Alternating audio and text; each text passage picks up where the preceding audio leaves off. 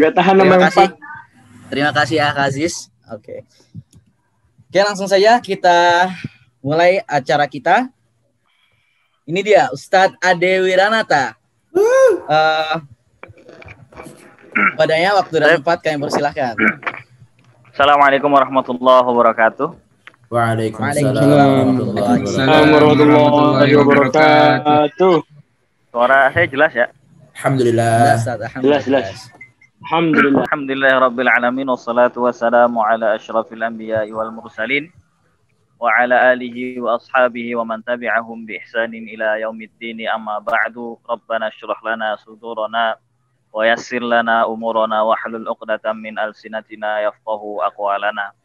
Pertama sekali kita bersyukur kepada Allah Subhanahu wa taala yang masih memberikan kepada kita begitu banyak limpahan rahmat, hidayah serta inayahnya kepada kita semuanya sehingga kita dapat eh, bersua mesti via daring ya alhamdulillah. Paling tidak saya masih bisa melihat eh, pertambahan lemak yang ada di wajah-wajah antum ya selama eh, apa namanya belajar di rumah ya. Kita mungkin sudah tidak bertemu sejak bulan Maret ya bulan Maret eh, sampai sekarang ya Kemudian salat dan salam semoga selalu tercurahkan kepada baginda Nabi Muhammad sallallahu alaihi wasallam. Sallallahu alaihi wasallam. Eh langsung saja ya, mungkin sebelum kita membahas tentang eh kan judulnya ini pertanyaan ya, open minded ya, sebuah kemajuan atau justru kemunduran atau eh apalah gitu istilahnya ya. Maka eh, pertama sekali ya saya eh, mengucapkan alhamdulillah akhirnya bisa reuni kembali dengan antum semuanya. Meski hanya bisa melihat wajah-wajahnya saja ya. Mudah-mudahan suatu saat bisa bersua eh, dengan langsung ya tanpa via apa namanya video call atau sejenisnya ya. Ya Amin. bagaimanapun bagaimanapun ya hikmah pandemi bagi saya adalah eh, ketika saya pamit dari Kafila tidak bertemu dengan antum itu salah satu hikmah pandemi eh, pandemi COVID karena saya nggak tahu apa yang terjadi kalau saya harus berpamitan secara langsung dengan antum semuanya ya bahkan sampai sekarang aja masih terbayang-bayang apa namanya Kafila di meskipun sudah berapa bulan saya di sini gitu ya entah Kafila yang ada di hati saya atau hati saya yang ketinggalan di Kafila gitu. Asik. Insya Allah. Baik ya, salawat dan salam semoga selalu tercurahkan kepada baginda Nabi Muhammad sallallahu alaihi wasallam. Sallallahu alaihi wasallam. Eh, sudah, sudah tadi ya? Sudah ya, Ya, itu saking groginya sebetulnya ya. Eh, taib. Eh, kehidupan manusia, seorang manusia itu pasti memiliki yang namanya basic belief. Kalau bahasa orang sini bilang ya, basic belief. Artinya kepercayaan yang mendasar. Ya, kepercayaan yang mendasar bagi seorang manusia umumnya ya pasti dia punya kepercayaan yang mendasar yang itu ia yakini sebagai sebuah kebenaran. Mau dia orang muslim ataupun dia non muslim, mau orang Riau, mau orang Jakarta ataupun orang Eropa. Sebagai contoh begini. eh, orang barat yang terkena rasional tapi mereka masih percaya dengan hal-hal mistis dan hal-hal yang berbau hoki. Ya, contohnya, mereka masih percaya dengan Harry Potter. Ya. Sebab kalau tidak percaya dengan hal-hal yang berbau mistis, tidak mungkin eh, novel Harry Potter itu bisa laris manis, ya bahkan berseri-seri. Ya. Itu itu menandakan bahwa mereka yang selama ini berkampanye tentang rasionalitas itu mempercayai juga hal-hal yang irasional, yang artinya tidak masuk di rasional mereka. Atau angka 13 misalnya ya, angka keramat. Itu mau nggak mau mereka yakini sebagai seorang manusia. Sehingga sebisa mungkin eh, setiap mereka membuat lantai ya, bangunan gitu ya, itu menghindari angka 13, kamar itu menghindari kamar 13 ya. Ya berbeda dengan kita sebagai seorang muslim. Kita percaya adanya Allah Subhanahu wa taala. Karena itu kepercayaan yang mendasar bagi seorang muslim.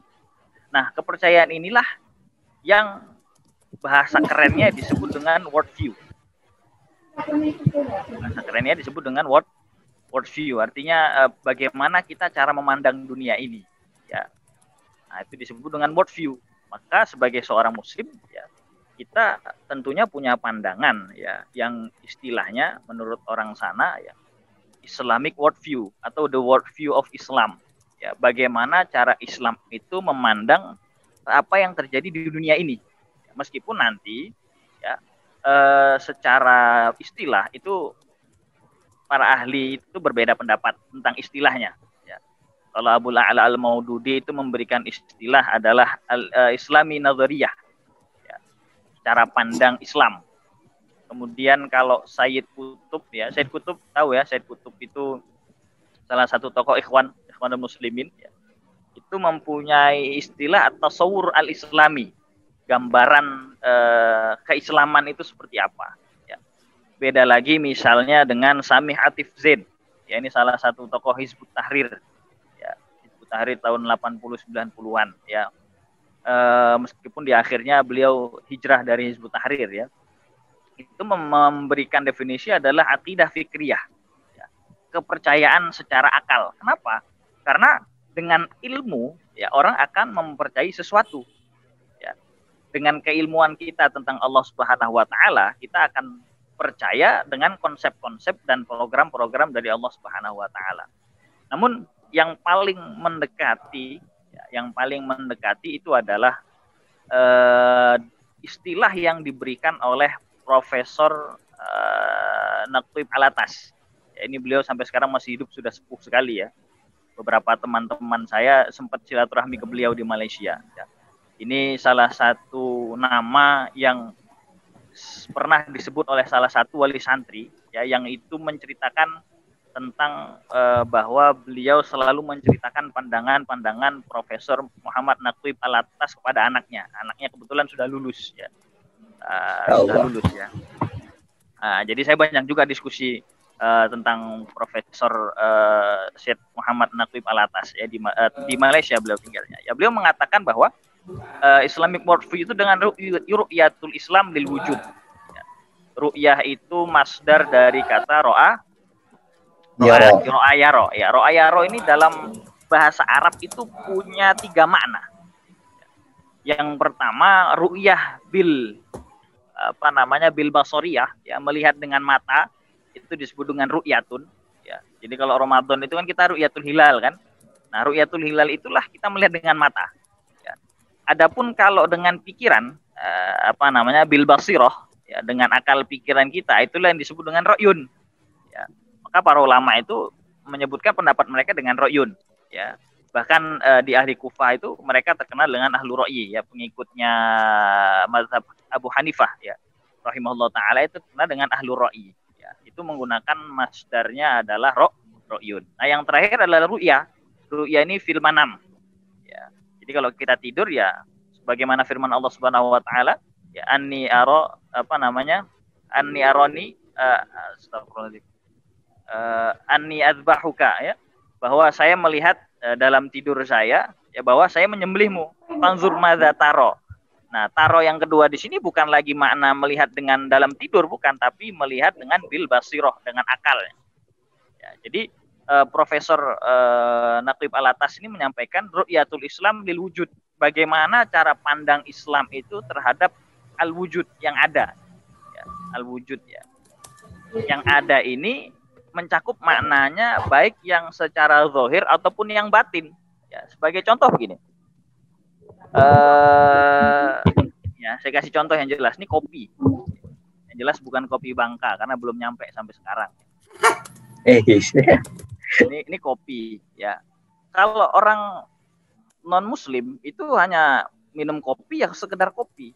Tapi orang Islam tidak orang Islam itu tidak hanya memandang ini sebagai kopi saja, tapi apa yang ada di balik kopi dari kehalalannya, dari cara menyeduhnya, airnya air apa, ya. Bahkan ketika minum misalnya sebagai contoh ya, Bismillahirrahmanirrahim.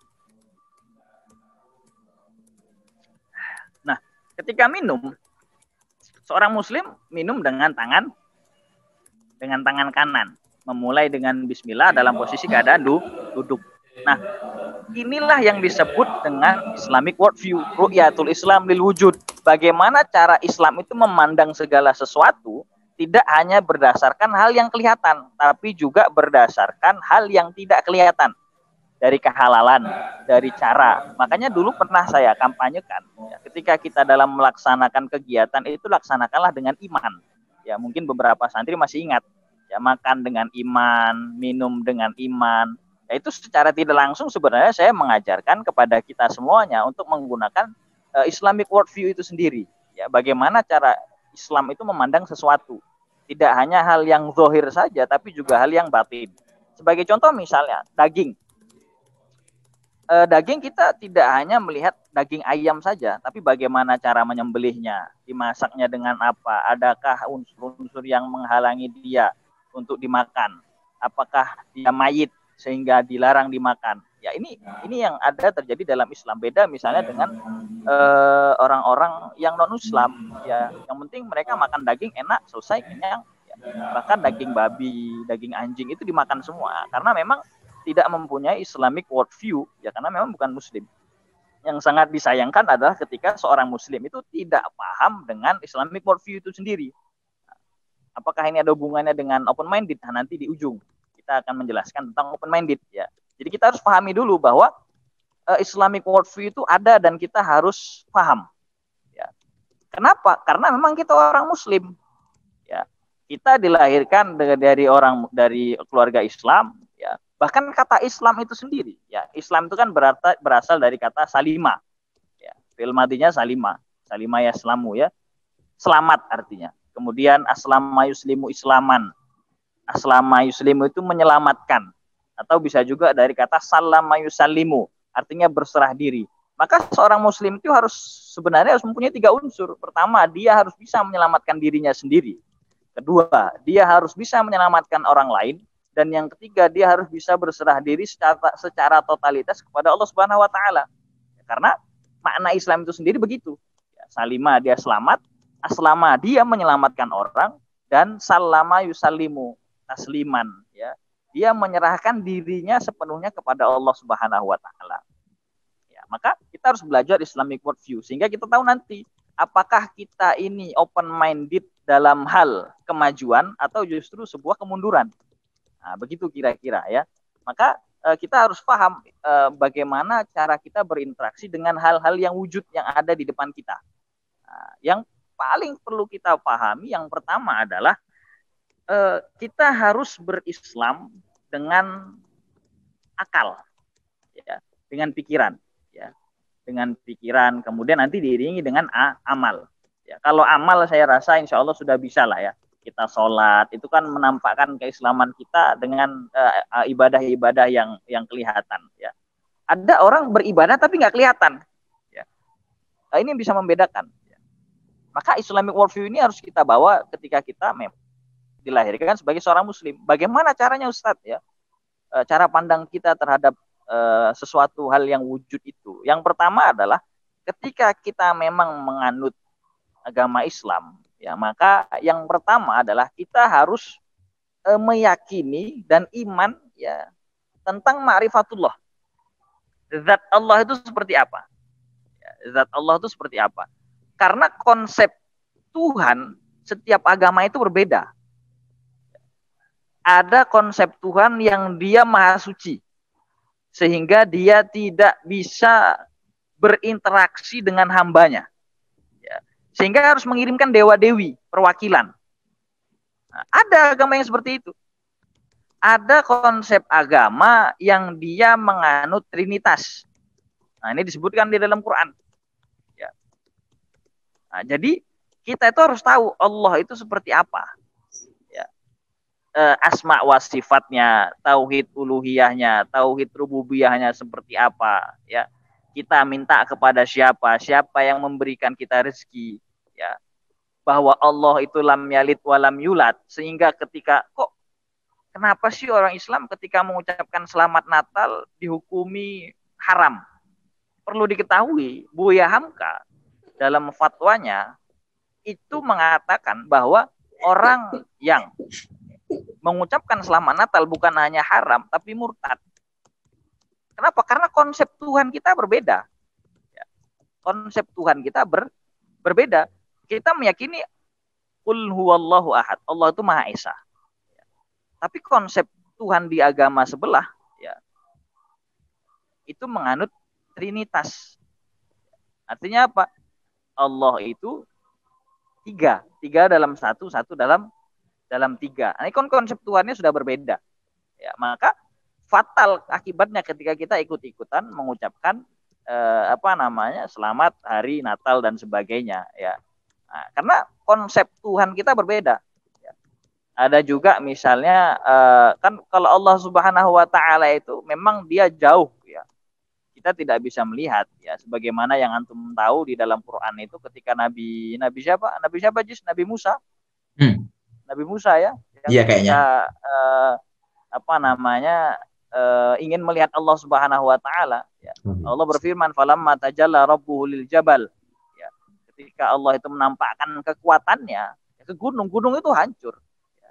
Karena memang secara zat kita tidak bisa melihat Allah di dunia, ya di Hmm. akhirat bisa. Ya. Tapi perlu diketahui bahwa ilmu Allah itu dekat dengan kita. Ya.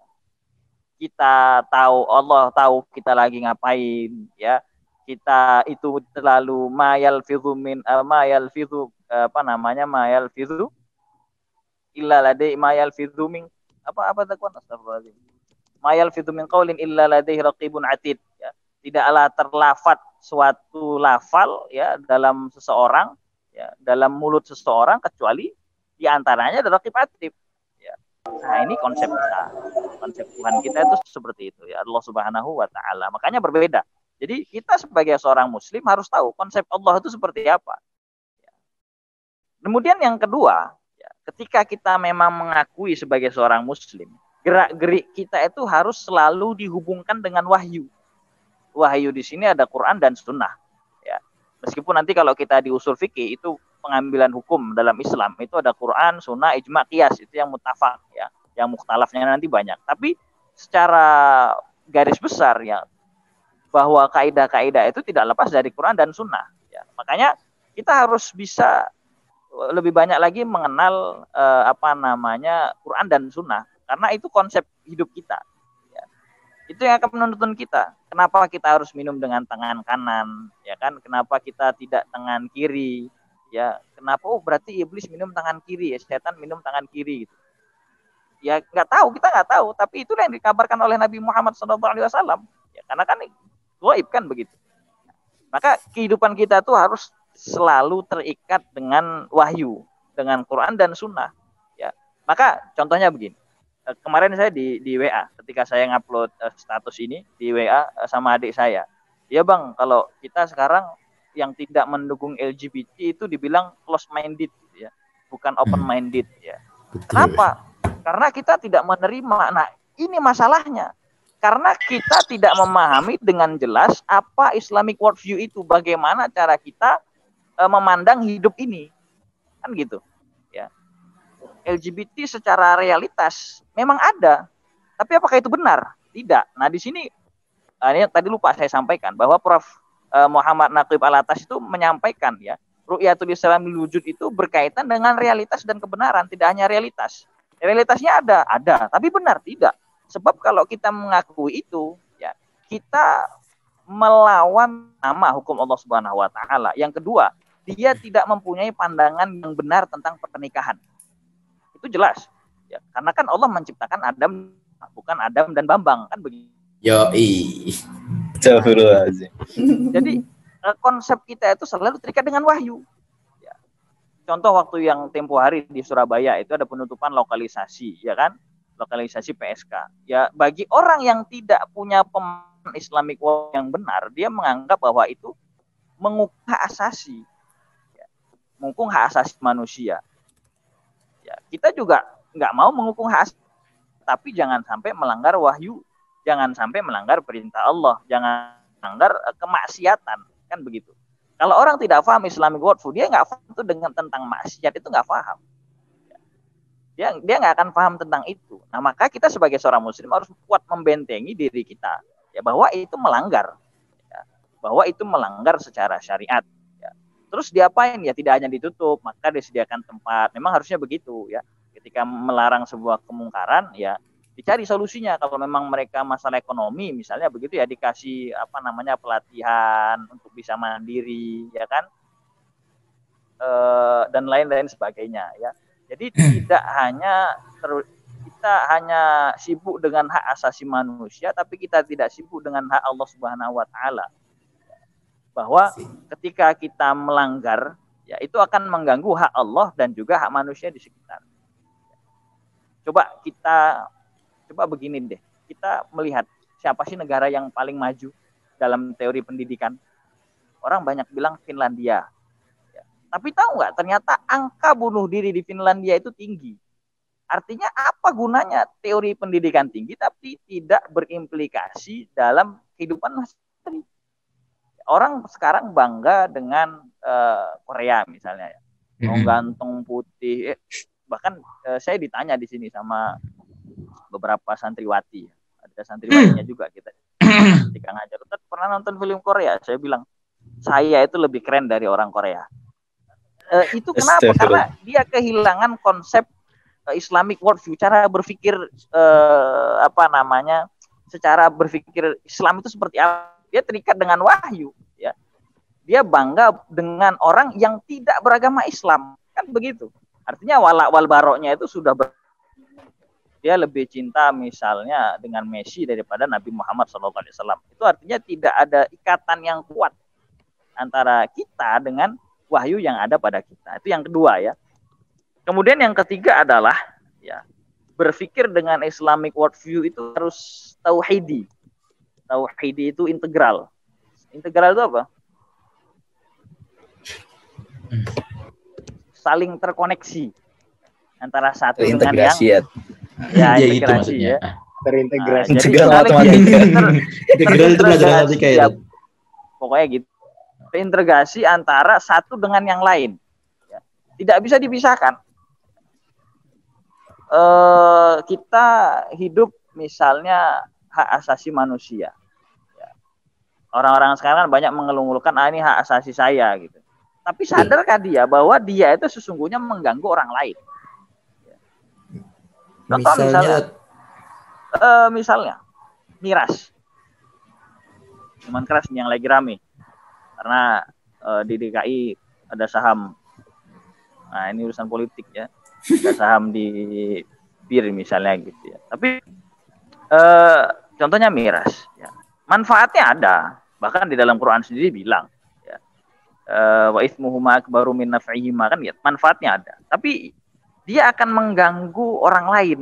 Kenapa? Karena efek dari dia mabuk, ya, dia akan melakukan apa-apa yang ada di luar kendali dia. Jadi harus menyeluruh berpikir itu. Nah, nanti ini kok e, kaitannya dengan yang poin keempat bahwa e, Islam itu cara berpikir Islam itu harus berpikir menyeluruh, ya. baik hal yang tampak maupun tidak. Ya. Contohnya begini, ya kita bersyahadat memang antum melihat Allah Hmm, Enggak, enggak. Gak ada Gak ada. Orang bohong. Itu kalau kita melihat Allah secara kasat mata itu bohong. Ya kan begitu? Itu bohong. Tapi kenapa kita bersyahadat? Karena kita bersaksi dengan hati kita. Dan ini diyakini. Semua orang itu pasti meyakini ada kekuatan besar ya yang ada di bumi ini. Yang ada di dunia ini, yang ada di kehidupan ini. Itu Pak. Entah apa pun namanya. Sebutlah dia hantu belau, sebutlah dia kuntilanak, sebutlah dia tukang sihir, sebutlah dia Harry Potter. Tapi dia pasti akan meyakini ada kekuatan, ada kekuatan dia, ada kekuatan gaib yang itu di luar kemampuan dia. Ada kekuatan magis, kan gitu. Tapi yang jelas ada kekuatan itu ada. Nah, bedanya kita mengakui bahwa itu adalah kekuatan dari Allah Subhanahu wa taala. Jadi kalau orang mana buktinya apa namanya eh, Allah itu ada, kita bersaksi kan begitu. Kalau Nabi Muhammad oke okay lah ada bekas-bekasnya. Tapi Allah itu mana gitu. Dia tidak zahir karena memang di dalam Islam kita tidak hanya dituntut untuk menilai hal-hal yang zahir kita tidak hanya dituntut untuk menilai hal-hal yang apa namanya yang zohir ya yang jelas aja yang empiris ya. tapi juga apa istilahnya metafisis ya yang tidak terlihat yang tidak terlihat yang dengan kasat mata Tidak kasat mata. kita ya kasat mata. Kita sama kayak tadi daging. Label halal itu kan tidak ada. Tidak ada kita Nah, bisa iya, melihat iya, halal benar. itu kayak apa. Halal itu hanya bisa disajikan dengan hati kita. Kan begitu. Nah itulah orang Islam tuh begitu. Minum air putih ya kan dengan tangan kanan Bismillah itu kan hanya disaksikan dengan hati kita. Mak babi nggak boleh. Memang ada tulisan haram di daging babi. Nggak ada nah itu hal-hal yang tidak bisa dilihat dengan kasat mata. Dan ini orang barat yang rasional sekalipun itu ada hal-hal yang irasional bagi mereka. Yang tadi di depan sudah saya sampaikan. Ya mereka ada angka-angka angker tempat-tempat angker yang itu mereka takut. Ya. Novel Harry Potter itu berapa seri itu laku terjual bahkan ada filmnya. Itu itu menandakan bahwa mereka itu masih percaya dengan kekuatan-kekuatan gaib kan Harry Potter main gini-gini aja kan type berubah Main tongkat. Iya kan tongkat kan begitu kan? Artinya Ya. mereka masih percaya, cuma hanya bermain lidah saja, bermain lidah untuk apa namanya eh, ya sok-sokan aja lah, sok-sok ateis kan begitu. Dan perlu diketahui bahwa ateis itu adalah kelompok yang sakit hati. Kalau kita baca sejarahnya, ya. kenapa? Karena begini, eh, dahulu ya di masa-masa kejaya apa namanya masa-masa darkness ya masa-masa era kegelapan itu. Eh, kehidupan manusia itu diatur oleh orang-orang gereja. Ya. Ya, ini jauh sebelum Islam lagi ya. Eh, itu di masa-masa Yunani kuno itu dipegang oleh orang pemuka agama. Jadi apa kata mereka? Itulah kata Tuhan. Karena mereka menjadi perwakilan Tuhan di bumi. Kan begitu. Sehingga ketika tersebar sebuah skandal yang besar bahwa mereka lebih bejat daripada orang-orang yang di luar gereja, maka mereka merasa bahwa tidak ada gunanya untuk mempercayai Tuhan. Kenapa? Karena orangnya ternyata seperti itu kan begitu. Sehingga mereka memilih jalan untuk a ateis. Ya. Jadi eh, kalau ada orang kita sekarang yang sok-sok ateis yaitu sok-sok aja sebenarnya, tidak ateis-ateis sekali. Ya. Dia hanya frustasi dan ingin dengar aja ya. Ya, Iya. maka kalau ya, ada orang begitu ya kita jangan ikut-ikutan. Ya, jangan ikut-ikutan tapi berusaha untuk mendakwakan ya. Untuk mendakwakan. Apakah dibenarkan? Tidak. Ya, tidak, karena dia bertentangan dengan wahyu dan Islam itu harus kita itu harus menilai segala sesuatu itu secara menyeluruh, tidak hanya parsial. Oh, ini hak dia, bukan begitu. Sebab Islam itu dia harus selamat, dia harus menyelamatkan dan dia juga harus totalitas berserah diri kepada Allah Subhanahu wa taala. Dan eh, sebenarnya hidup tuh jadi gampang kalau begitu. Kalau kita mendalami wahyu itu, mendalami hadis, ya mendalami kisah nabi, ya itu hidup tuh lebih jadi lebih gampang. Sebab apa? Sesuatu yang menyelisih syariat itu pasti butuh modal yang besar. Itu pasti. Sesuatu yang menyelisih syariat itu pasti membutuhkan modal yang yang besar. Ma- maksiat lah. Contoh sekarang ya, sekarang HP sudah ada. Ya, orang bisa bermaksiat bahkan ketika sendirian di dalam rumah. Tapi dia butuh kuota. Hal-hal yang berselisih dengan syariat yaitu pasti membutuhkan modal yang yang besar begitu. Dan biasanya eh, ketika kita itu mulai ikut-ikutan dengan orang lain ya mengucapkan misalnya eh, bahkan kemarin ya itu mungkin ya mungkin tidak ada mudah-mudahan tidak ada yang mendukung eh, tentang apa namanya penistaan nabi atau apa gitu ya mudah-mudahan nggak ada lah artinya itu sudah menyinggung harkat martabat Nabi Muhammad SAW kenapa? Eh, karena memang konsep berpikir orang Prancis itu berbeda dengan konsep berpikir kita sebagai seorang muslim. Ya meskipun meskipun yang dihina bukan hanya Nabi Muhammad tapi juga Yesus ya. Apa itu kalau antum mem lihat mem di eh, YouTube apa di YouTube di internet itu pasti banyak. Pasti banyak tidak hanya agama Islam. Tapi itulah bedanya Islam dengan yang lain. Islam itu mempunyai giroh ya, rasa cemburu besar terhadap Nabi Muhammad SAW ya. Apalagi kemudian didukung oleh eh, pemerintahnya sendiri yang menggelar eh, karikatur itu di gedung-gedung mereka kan begitu. Artinya mereka sudah menghalalkan ya. Dan orang-orang yang begitu ya pasti hidupnya nggak akan lama. Ya, kalaupun lama hidupnya pasti ya. Kalau nggak tobat ya dari kisah-kisah yang ada itu biasanya eh, mempunyai apa suul khotimah ya. Dan mudah-mudahan kita tidak seperti itu. Bahkan ada jenazah yang ditolak oleh bumi karena telah menghina Rasulullah Shallallahu Alaihi Wasallam. Ya, jadi mungkin mudah-mudahan dari empat poin tadi ya menilai Islam secara komprehensif ya terseluruh ya terintegrasi dari semua lini kehidupan kemudian e, menilai dari hal yang zohir maupun yang batin kemudian kita selalu terikat dengan wahyu dan yang paling pertama adalah kita mengenal konsep Allah Subhanahu wa taala. Ya konsep Tuhan. Ya kalau kita ngikuti metodologi barat dalam mempelajari Islam ya ada namanya konsep Tuhan. Ya itu kenapa kita tidak boleh apa namanya bermudah-mudah mengucapkan sesuatu yang menjadi khususiat agama-agama lain. Kenapa? Karena konsep ibadah kita beda. Ya oh itu kan hanya selamat hari kelahiran uh, Nabi Isa saja Ustadz. Hei, Nabi Isa itu ya dalam agama lain itu menjadi anak Tuhan, Bambang. Kan begitu istilahnya ya. Beda dengan konsep Nabi Isa kita gitu. Jadi nggak usah ikut-ikutan. Kan begitu ya. Tidak usah ikut karena konsep Nabi Isa di kita alaihissalam ya, dengan konsep Tuhan mereka itu berbeda. Ya. Nah, ini perbedaan inilah yang mem membuat uh, konsekuensi yang berbeda pula Ya kan jelas lakot kafarol ladina qalu innallaha tsalitsu salasah.